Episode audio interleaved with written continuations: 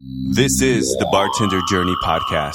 It's the Bartender Journey Podcast, number 188. My name's Brian Vincent Weber. Thanks for listening. Today we're going to talk to Kurt Maitland of the Manhattan Whiskey Club, which is a members only club that gathers monthly for private tastings. And he also contributes to the whiskey.reviewer.com uh, website and uh, also to a new book called The New Single Malt Whiskey Book. And that'll be our book of the week. This book is focused mostly on single malt whiskeys that are not made in Scotland, and this is a really interesting category that uh, that I really like a lot, and uh, it's it's evolving quickly. I guess you'd say these are Scotch style whiskeys, but uh, you can't call a whiskey Scotch unless it's produced in Scotland, right? So these are single malt whiskeys, and uh, you probably know the definition of a single malt whiskey, right? It's one that is produced from a from malted barley at a single distillery. So many producers around the world have, begin, have begun producing this style of whiskey. For instance, uh, Westward Single Barrel Oregon Straight Malt Whiskey, which is awesome. It's delicious, and uh, you could read my tasting notes about that on uh, on bartenderjourney.net/slash tastings. That's a page where I put some uh, tasting notes on different spirits that I try. Um, but uh, I wrote about the Westward uh, whiskey that it's a contender for the Desert Island Whiskey List. It's that good. anyway, this book, the new single malt whiskey book, is described as the most definitive guide to the new revolution in single malt whiskey across the globe, complete with cocktail recipes, bottle reviews, tasting notes, distiller interviews, and contributions from award winning experts. And one of those contributors is our guest today, Mr. Kurt Maitland. Before we get to that, let's talk about Bar Institute for a minute. It's being held here in New York in just a few days as I record this on November 2nd, 2016. And it begins on Sunday, November 6th, and it runs through Wednesday, November 9th. Uh, tickets are still available. Some tickets are still available. I know the uh, the sort of VIP or the high end ticket uh, sold out, but they still have the general admission. It's only twenty five dollars. What a bargain! Uh, and you can get that on thebarinstitute.org. And uh, we'll be there. Uh, we'll be trying to go live on Facebook. so if you like the Bartender Journey page on Facebook, you might see us popping up some videos there about what the goings on at the Bar Institute. So uh, get over there to Facebook and search for Bartender Journey and like that page, and uh, you might see us going live. Uh, and uh, if you're going to be there, please let me know. I already heard from uh, a listener that's going to bartender uh, to Bar Institute, and we're going to try to meet up for a cocktail on uh, Tuesday afternoon, I think. And uh, so if you're going to be around, let me know. Maybe uh, you could join us there's an industry kickoff event for Bar Institute, and it's all organized by our friend Craig, who's a bartender in Hoboken, and he organized this whole thing. He he's work he works at the Shepherd and Knucklehead Bar in Hoboken, and uh, our friend Hazel also, who works on the show, she's going to be there as well. And Hazel sent this over, so uh, and hopefully you'll go to this event. Hazel will be there, Craig will be there. I unfortunately will have to be behind the bar at my bar. I can't make it, but um, I hope you'll go. So, uh, this is the industry kickoff event for Bar Institute. It's for bartenders and other industry people in the New York uh, City area on Sunday, November 6, 2016. Join us for a pregame Bar Institute kickoff party in Hoboken at the Shepherd and the Knucklehead. Mix, mingle, and share knowledge in a casual setting over complimentary punches and spirits. Welcome all bartenders, servers, bar managers, liquor reps. And for more information, email Hazel at hazel at whiskeywithme.com. So it's hazel at whiskey with an E with me.com. And uh, so we'll have a link up to that on uh, on the bartender journey uh, posting that goes along with this show, number 188. Uh, we'll talk to Kurt in just a minute, but first we need to do a cocktail of the week. Since we're talking whiskey this week, we better do a whiskey cocktail, and it's the Old Pal. If you listen to this show regularly, you know that I love Negronis and I love Boulevardiers, so here's another variation on that. It's uh, basically a Boulevardier with uh, dry, vermouth, dry vermouth rather than sweet vermouth, and uh, it's also heavy on the whiskey, so and, and you use rye whiskey for that. So, so the Old Pal is two parts rye whiskey. I used a really nice rye from Maine called Gunpowder Rye. Um, and so one part Campari and one part dry vermouth. Stir that up, strain it into a chilled coupe glass or a Nick and Nora glass, and uh, it's generally served up without ice, uh, unlike the Negroni, which generally comes served over ice unless otherwise speci- specified. So, uh, yeah, that's a delicious drink, the old pal. All right, let's talk to Kurt Maitland. So uh, I'm interested to hear about this uh, organization you're you're, uh, you're, involved with. You're president of, yeah, the Manhattan Whiskey Club. Yeah, I, uh, have given myself the uh, title of curator. I mean, essentially, I'm the dictator, but I'm a benevolent dictator of the group. I mean, all I really end up doing is um, bringing in, in brands to talk talk to our members, trying to plan events and increase the brand, or actually increase the members' knowledge of the different whiskeys that are available to them in the market. Because you know, as a bartender, there's a standard set of releases that's in most bars. You're going to find a Jameson's or a Bushmills. You're going to find like a Makers or a Jim Beam or a Jack. If you're lucky, it's higher end. I mean, you'll generally find, you know, a couple blends, a Dewar's, a Chivas, a Johnny. But the world of whiskey is a lot bigger than that. Sure. So, um, my hope is that I can introduce enough different whiskeys to our members that when they go to a store or a bar and they see some of that variety in front of them, they can say, "Hey, I've had that brand. I've had an Ardbeg. I've had a Balblair. I like that one or I don't like that one. If they want to make a purchase or recommend it to a friend, they're kind of armed with the kind of knowledge you need. Um, I feel it's harder with whiskey than it is something like wine because sure. the price point's so much higher. Like exactly. most people aren't afraid of walking in a wine store and picking a red, picking a blend, picking a white. You know, you figure you don't like it. It didn't cost that much, and it, it's not as much of a commitment on. because you're uh, you're going to probably consume that bottle in one night. Where uh, hopefully, exactly, a nice bottle of whiskey is going to last you a, a, a, couple of days. yeah, but if you get a nice bottle of whiskey, you don't like it. Like if you get like, let's say, for example, you're told that Lagavulin's a good whiskey, and it is. Right. But if you don't like smoky, that's not right. the right whiskey for you. yeah, that's you not what you'd call right. an entry level whiskey. right. And then once you have it, and if you don't like it, then it sits. And it's not the whiskey's fault. It's just that you didn't happen to know what you should be getting or didn't know enough about your options before you made that purchase. So the hope is that the members, you know, they one, they enjoy themselves, have a good time, um, make friends with their fellow members, but also that they get to um, taste whiskeys they either wouldn't have tasted on their own or get introduced to new whiskeys or spirits. Um, so yeah, that's that's my overall goal. And that's so far, cool. we've been doing okay. Very cool. So, uh, is this sort of a secret society, or what? What's it take to be a member of this club? Well, usually what we've because it only started last year.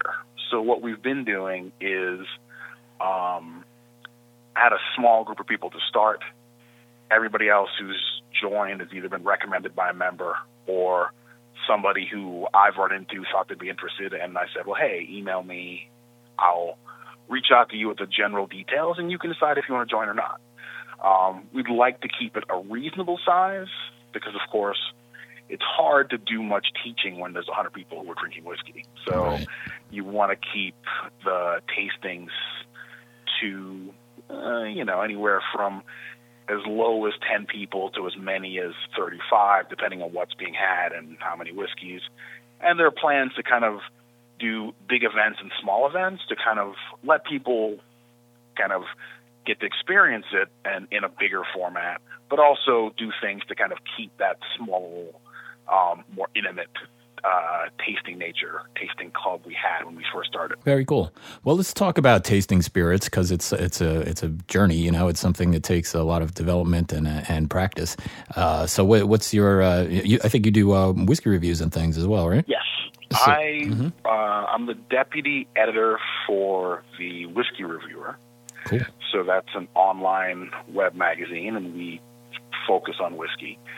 Um, I've been doing it, I believe, three or four years at this point. Um, and so I've, in doing that, you know, I've been forced to increase my knowledge of whiskey exponent- exponentially mm-hmm. because, you know, I end up interviewing people with a lot more experience than me. You're hmm. interviewing a master distiller who's been doing it for 30 years. Right. You go to Scotland, you know, there's somebody who's been in the job for 40 so I have to have a good working knowledge of, you know, what do they do and what's special about their whiskey and what's the differences between how it used to be. Um, and you need that. Uh, you need some vocabulary as well to go to go along with that. Exactly. So I've been building up a nice uh, library of books so I can learn more.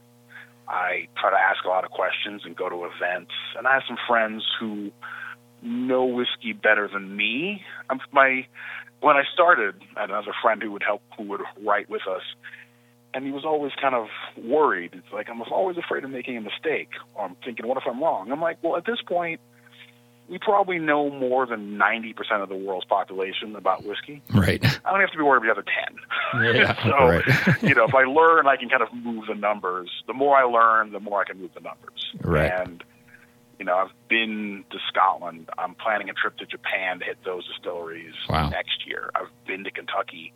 And there are obviously more distilleries to go to, but I've kind of put together a good network of people in the industry, plus people, um, let's say, at bars, plus people who are fans or collectors that I can always, if it's something I don't know, I can always reach out to them. And, you know, we pass along information as we find it. So that's kind of, that's very helpful. Cool. So I'd love to hear. There's a lot of different approaches to uh, to evaluating spirit and tasting it, and uh, I'd love to hear yours. How, take us through your process when you're going to write, say, a review of a whiskey. what I like to do is um, I try to make sure there's a decent amount of time between me eating um, before I taste. It's funny. I tell people I probably drink less now that I'm doing reviews than I did when I didn't review because you know everything you taste it's going to have some kind of residual effect. I try not to taste or at least as far as formally reviewing, more than two or three whiskeys a night. You can always do more because there are ways to reset your palate. Um, dark chocolate, unsweetened coffee. But what I try to do is is run through some criteria for the whiskey. So, for example, color, mouthfeel, finish, nose. Um, I try to do it a couple times. So maybe I smell something the first time that I don't smell once it's been opened. Like that first time I open it, I get some particular whiff of something, some fruit or something. And it kind of fades out if I've had the bottle for a little while.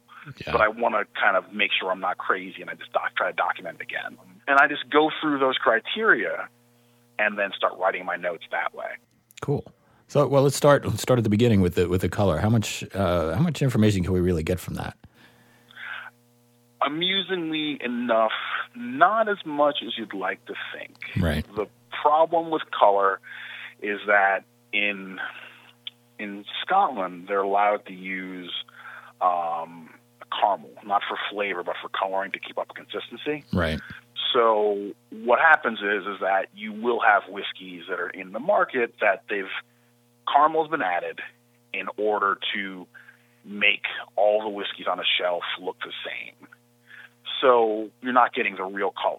All, all the all the less of an whiskeys within that brand. You're saying.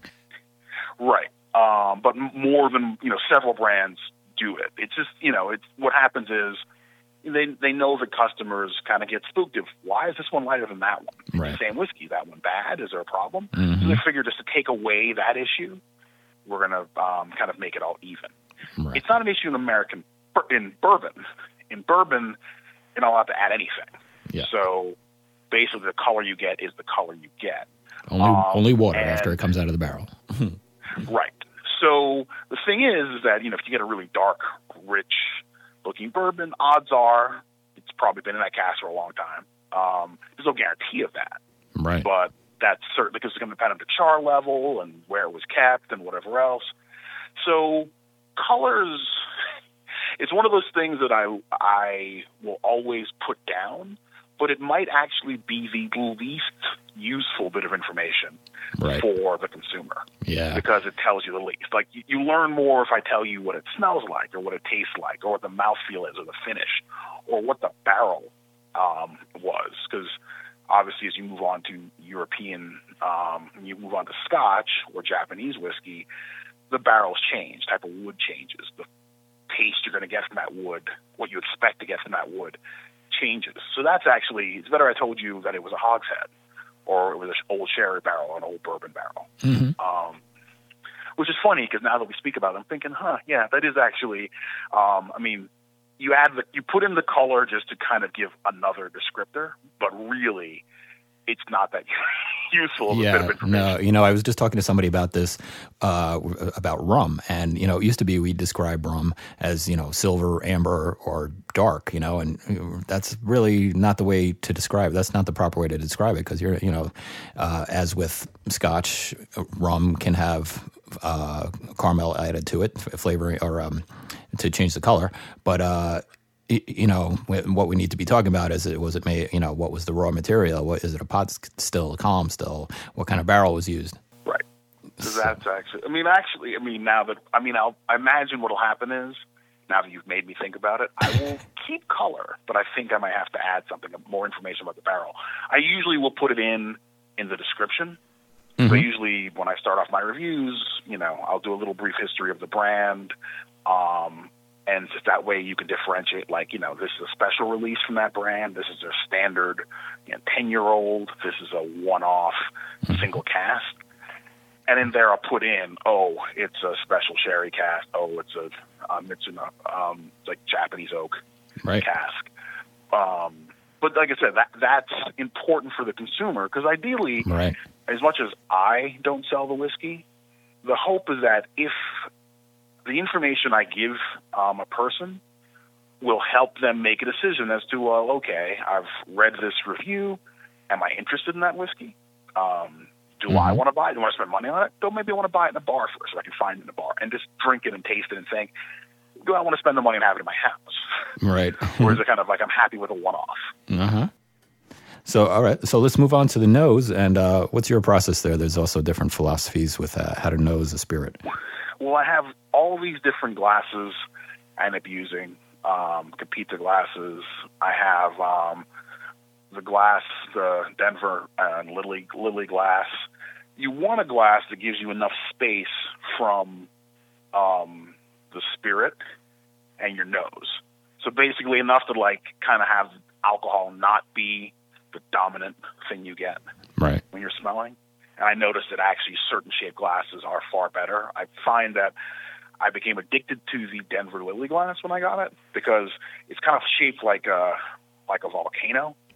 So it's um, you know kind of rounded, um, and then it um, looks like yeah, it looks like a volcano. The liquid is low on the bottom, and then it's kind of all comes up. But there's so much space between your nose and the spirit that what gets up to you is less alcohol and more actual, you know, the elements of the spirit. oh interesting okay Um, and then that's also the reason why you don't swirl a spirit like you would with wine because you don't want to just be blasted with alcohol exactly, because that that I mean, you won't, almost all your nose, all your notes regarding the nose would smell the same, especially if you get like a really strong bourbon. If you had a very short distance, because the higher proof, a very short distance between your nose and the spirit, you know, you can get basically burn out your sensor apparatus by doing that. So you kind of want enough space that you get the nose.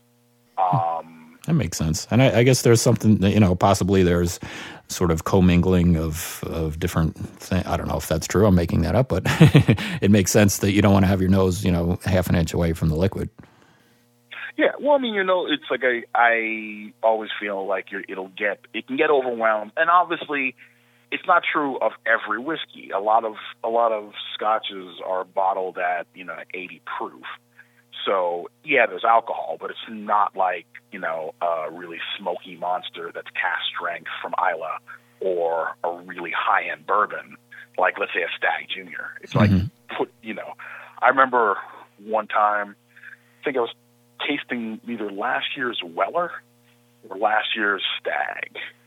And it, you know, I mean, the nose, you can feel your nose hairs is curling back. I mean, it's mm-hmm. a hundred and thirty something proof whiskey at Right. close range. Yeah. It's gonna burn. So you wanna, um, and I mean, as always, you could always add a bit of water. And I often think that what I tend to do when I write is I will nose it as is. Then I will drink it as is, make my notes. I'll do it again with a drop of water to see if there are changes, if there are certain flavors that come up when the water's added, if there are certain flavors I get as far as or certain um, nose that I get, changes in the nose with a little bit of water. Oh, that's great. There's no guarantee, but obviously I just want to see if there's any distinct change with it. I like that going through the go through the entire process with and then without, Right. uh, or without and then with. I like that. I try to do them both because there's some times where there are spirits where they need water. I Sure. don't tend to think, you know, whiskeys that are, let's say, you know, 80 proof need water. It's more because I've, as I've gotten more into whiskey, I've dealt with more independent bottlings and more cask strength releases where you want to know if water adds anything to the flavor of the whiskey. Is it worth your while? Because I mean, you've you've paid your money for it. It's like, does it make it easier to drink? Does it, let's say, change the finish in a good way? Does it bring up certain flavors that you weren't getting when it was at, you know, its cask strength? That said, I don't find it happens that often. Most times, and it might be peculiar to my own taste, I tend to like them um, at whatever they were bottled at. Right. But well, the, well, the the master distiller has, unless it's cask strength, has added water to it after the fact to to bring it to the Right. place where he believes it should be. Right. And some people, you know, I mean, I've had people um, tasting stuff, and it's one of those things where there's times people will think a smokier whiskey is higher proof. Or I'm like, it's actually the same proof as that Glenmorangie you just had. Right. Like, it, there's no difference. It just so happens you feel it because, oh, it's smokier. So the Right. taste makes you think that it's a higher proof whiskey than it really is. Um, so that's also an option. But yeah, I mean that's generally how I go through it. And then you know I will let's say if I know other other releases from that brand, I might make a comparison. Mhm. oh like you know I like the nose on this better because they're or I like the taste of this better or mouthfeel. I find that with the um, with the brands and the nose, there are times when the nose will lie. Right. Like, yeah. Not all the time. There are times you'll smell it and it smells amazing. And you taste it and it's just not up to snuff. It's the best case scenario is that you smell it and that everything you smelled is there when you taste it, and then there's other stuff, other elements um, emerge too. The worst case scenario, the more annoying thing, is when you get a beautiful nose, you taste the whiskey, and something something's off. Maybe it's more stringent than you like. Mhm. It's bulkier than you like. Um, the finish is short, um, and that's kind of why I tend to want to review it several times. I'm not always given the. I'm not always able to do that. Depends on how many, like how much of the whiskey I actually have. Sometimes I get little samples and it's two ounces, so really, you know what, you can Yeah. do one ounce pours. Right. Um, but you try to go back to it and you know reassess before you put up the review. And you know, let's see, do it again another day. Is it better with water that time? Is it as good with water? Was it the same as when you had it the first time? That kind of stuff. Right. So, so when you're nosing a whiskey, um, I've learned several different methods, and uh, what what works best for me is this sort of one nostril at a time method. What, what do you? How, how do you? How do you do it? what I usually do, and I mean, I think that I mean, everybody has their their methodology. I mean, it is still you're still smelling it, you're still taking it in. Um, a lot of people have told me, and it seems to work, is where you have your mouth slightly open Right. while you're smelling. So what Yeah. happens is you're kind of you're kind of making a loop. It's going, you know, nose down and not quite into your mouth, but that air you're kind of making a loop, and that's kind of like you're getting it to circulate in some respects. Mhm. Um, so you you know inhale, and it seems to work Yeah. for that. I mean, the thing is, whiskey's strong, so generally you will smell it, whether it's one nostril or both. Right. Um, and I don't think it'll make any material change. But it is important to note that, like, especially I find with smoky whiskeys, people get put off by the smell of the smoke or the peat. Right. The problem, or it's not so much a problem, but the truth is, is that there are times when the peat's more aggressive in the nose than it is in the flavor. Mm, hmm So you'll have a, a whiskey that smells peatier than it really is, but when you taste it, peat's just an element. It's just part of the mix. It's you know, it's like salad dressing on a salad. salad dressing affects the salad, but depending on what's in the salad, those other flavors will come through. Right. You know. Okay. I try to get people like if I'm doing tastings, I don't start with a smoky whiskey, No, no. but maybe I'll finish with one Uh huh. So people can, you know, understand the difference. They go, process is relatively the same. Don't be afraid of it. Don't let the smoke. Um, but it's one of those things you you want to let people get later or get into later. Right, right. Okay, so then uh, we go into the tasting. I, I'm just happen to have a little something here that uh, our mutual friend Hazel gave me. It's a um, it's from the Scotch Malt Whiskey Society. It's a single malt Scotch whiskey from a single cask, fifty six point four proof. It doesn't give the brand. Interesting. It's a small. it has uh, smells- numbers on it. Numbers, yeah. it yeah. Numbers. Uh-huh. Everything's coded. Um, I have some stuff from them, and they're really good. I like.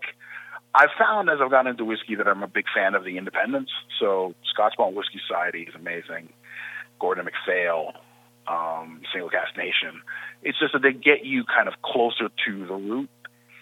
I, the way I feel, and I think it's probably just because I drink enough whiskey that I know this now. I like when I get to water it down or not water it down. Right. So like like you said, the distiller has decided I like my whiskey best at 80 proof, you know, or at 86.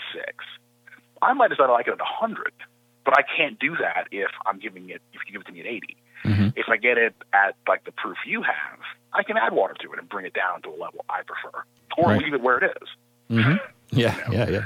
Um, so the one you have, I mean, what I usually do is take a take a small sip and write down, and actually, small sip, hold it in my mouth, and write down the flavors that I'm getting, mm mm and then I'd say, you know, I try to hold it for you know, ten seconds. Some guys will do it longer because, like like food, the longer you chew it, the more things get released. Right. Um, but I, you know, I'll at least start with 10. And you get different flavors from different parts of your tongue, Right. um, which is true. I find if I have enough, if I have enough in there and I hold it long enough and I can coat my mouth and coat my tongue, I'll get what I need out of it. Mm-hmm. And then I'll also, so you do that first initial sip, you hold it in, you write down what you're tasting. Then I'll do it again. See, to pick something else up because you had the initial shock of alcohol. Now Right. there might be other flavors that emerge. And that first Also- taste, will, that first taste will also kind of reset your palate if if you're at a tasting, or you, you know, maybe you just ate, like you said, you you well, you have a whole process where you don't uh, taste anything before, or have you know even eat for a while. But yeah, like I try to, you know, because you, it's one of those things where it's not a problem to let's say eat after you're familiar with the whiskey. Mhm. like you know you get a whiskey you like it and you decide hey i'm going to have like you know curry fries and this whiskey. That's fine.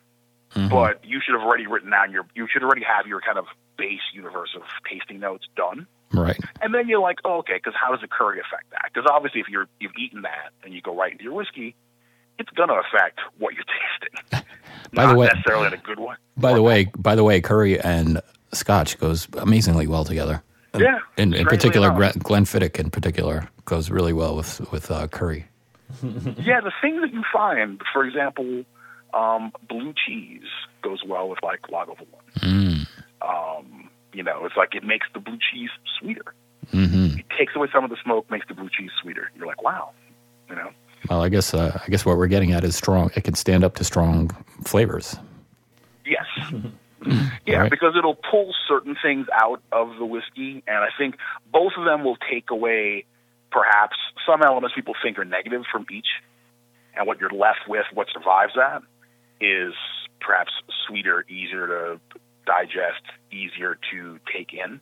Um, assuming, of course, you have an issue with, uh, you know, blue cheeses. I have people who we did a tasting like that, and people were like, I don't like blue cheese. I'm gonna just take a sip and try it. They're like, wow, this is great Yeah. they don't they were looking looking to buy blue cheese just to have it with the whiskey as like on crackers and stuff. I'm like, okay, you know, you learn something every day. Yep. There you go. Uh, so, um, as far as developing that that vocabulary uh, uh, of being able to describe the different, um, you know, pick out different flavors from a whiskey, how can you uh, how how can people develop that that sense or that uh, that skill? I find I always think of it in food terms, even though what you're tasting isn't always there aren't always food descriptors Mm-hmm. to use. It could be you smell something, or if it's a if it's a like for example, new rye, young rye smells like dill to me. Mhm. You know, it just does. Mm, and so okay. so like fresh dill. So I'll write that down. I may get something where it's citrusy, or I get something where you say, for example, stone fruits. So oh, it could, and you could be more specific, like oh, cherries, citrus reminds me of tangerine or lemon zest. You Right. know, yeah, I think of- I think that's a great way to go too. Where you, you say, "Well, I, t- I taste citrus." Well, what kind of citrus? Orange. Well, is it orange peel or is it the uh, fruit itself or is Yeah, it burnt orange or what is it? because it's cooking. I find that people who like the people I look at, the reviewers that uh, you know amaze me, they like food. Same thing with the distillers. They're fans of food. They're fans of wine, and, and that affects how they make their spirit and how they review it. So when they'll talk about it, you know, it's usually it's going to be in fruit term in food terms. So you'll hear grandma's, you know, Christmas cake, Yeah. especially among the uh, the people from the UK. It so happens my family's from the West Indies, so I've actually smelled that where it's uh, maybe a bit spicy. It has like the cake is dark; it's almost black. Um, it has fruit in it. It has citrus in it. It usually, you know, it's like, the, and it makes sense because a lot of the whiskeys you drink are going to be um, finished in a sherry barrel, or that's where it's going to be aged. So that sherry that would go into a Christmas cake is the same sherry they're tasting when they taste the whiskey. But you know, it's obviously hard because like I haven't had your mom's Christmas cake. Right. it like. so it's hard making that descriptor. Right. But certainly, if it's again citrus or vanilla or or caramel or dark chocolate, um, those are things people have had, and they kind of get those. And if you do, if you get the descriptions right, it can lead them into deciding whether they want to taste it or not. If you get a whiskey that's, let's say, it's citrusy but on the lemony side, somebody might decide, you know what, I'd rather it be something else. Or hey, it tastes like you know, like a fleshy fruit, like peach. That might attract somebody, Right. you know.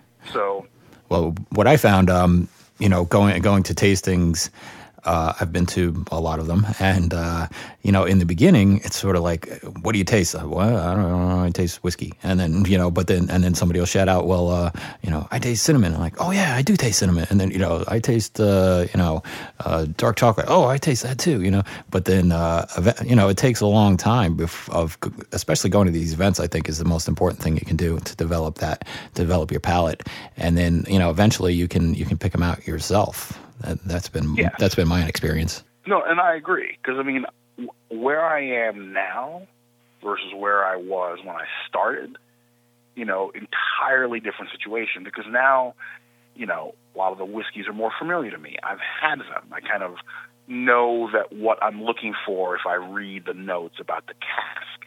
Um, there are some whiskeys that aren't generally. I mean, they're not generally released as a single malt. They're usually used in blends and they have very interesting characteristics when added to another whiskey. Um, I had the pleasure of interviewing um, the master blender, um, which is Jim Bev- Dr. Jim Beveridge for Diageo, and I talked to him about Johnnie Walker.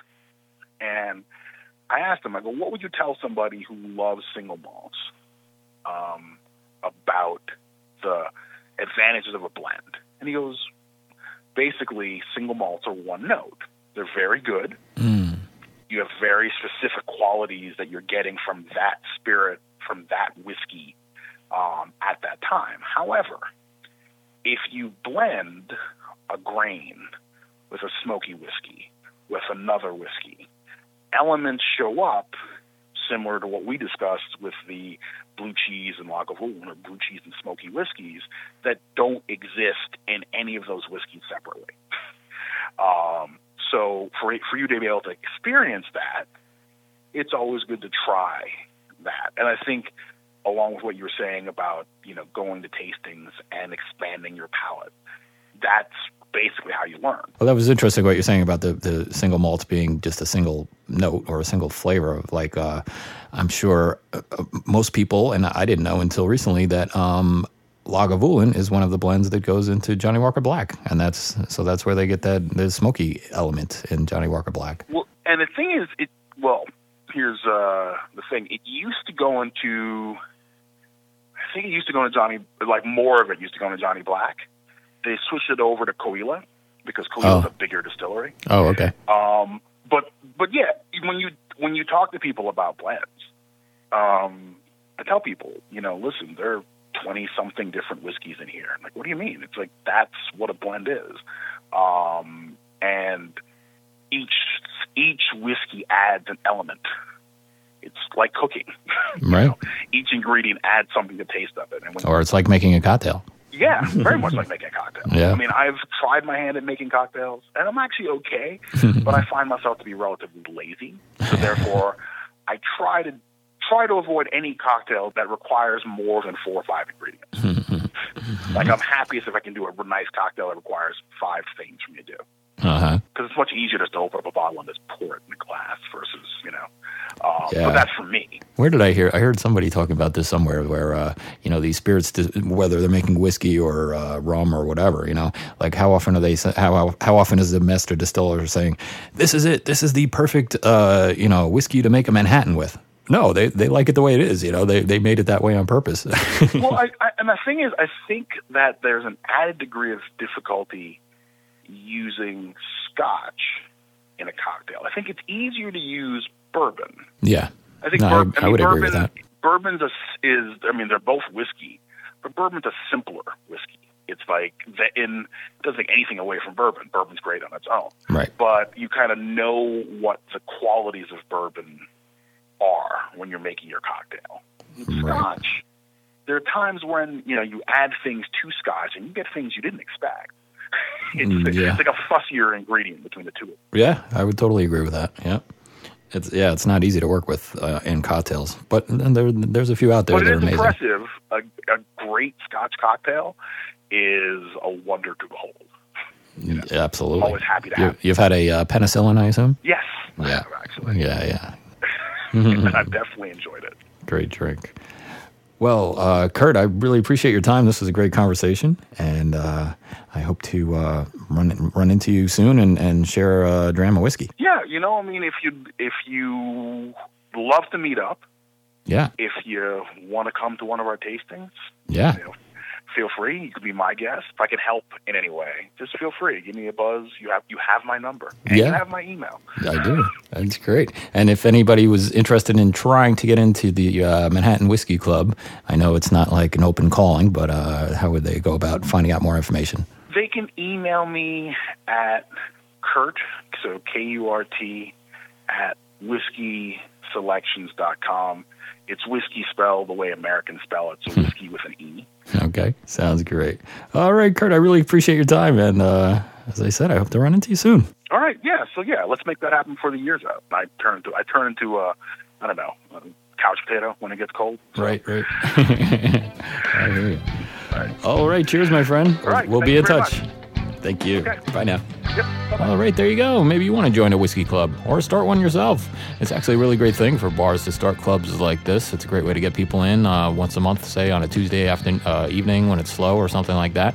Um, so it's, it's a really cool thing to do uh, for a bar, or it's a great thing to do to uh, to join a club and, and find other people that dig uh, whiskey as much as you do, and to uh, it's a great way to learn uh, just to be around that type of people, and, and usually there's great um, great presentations to go along with that, and uh, great whiskey to drink. Stand by for our toast, but first I'll remind you my name is Brian Vincent Weber. The website is bartenderjourney.net.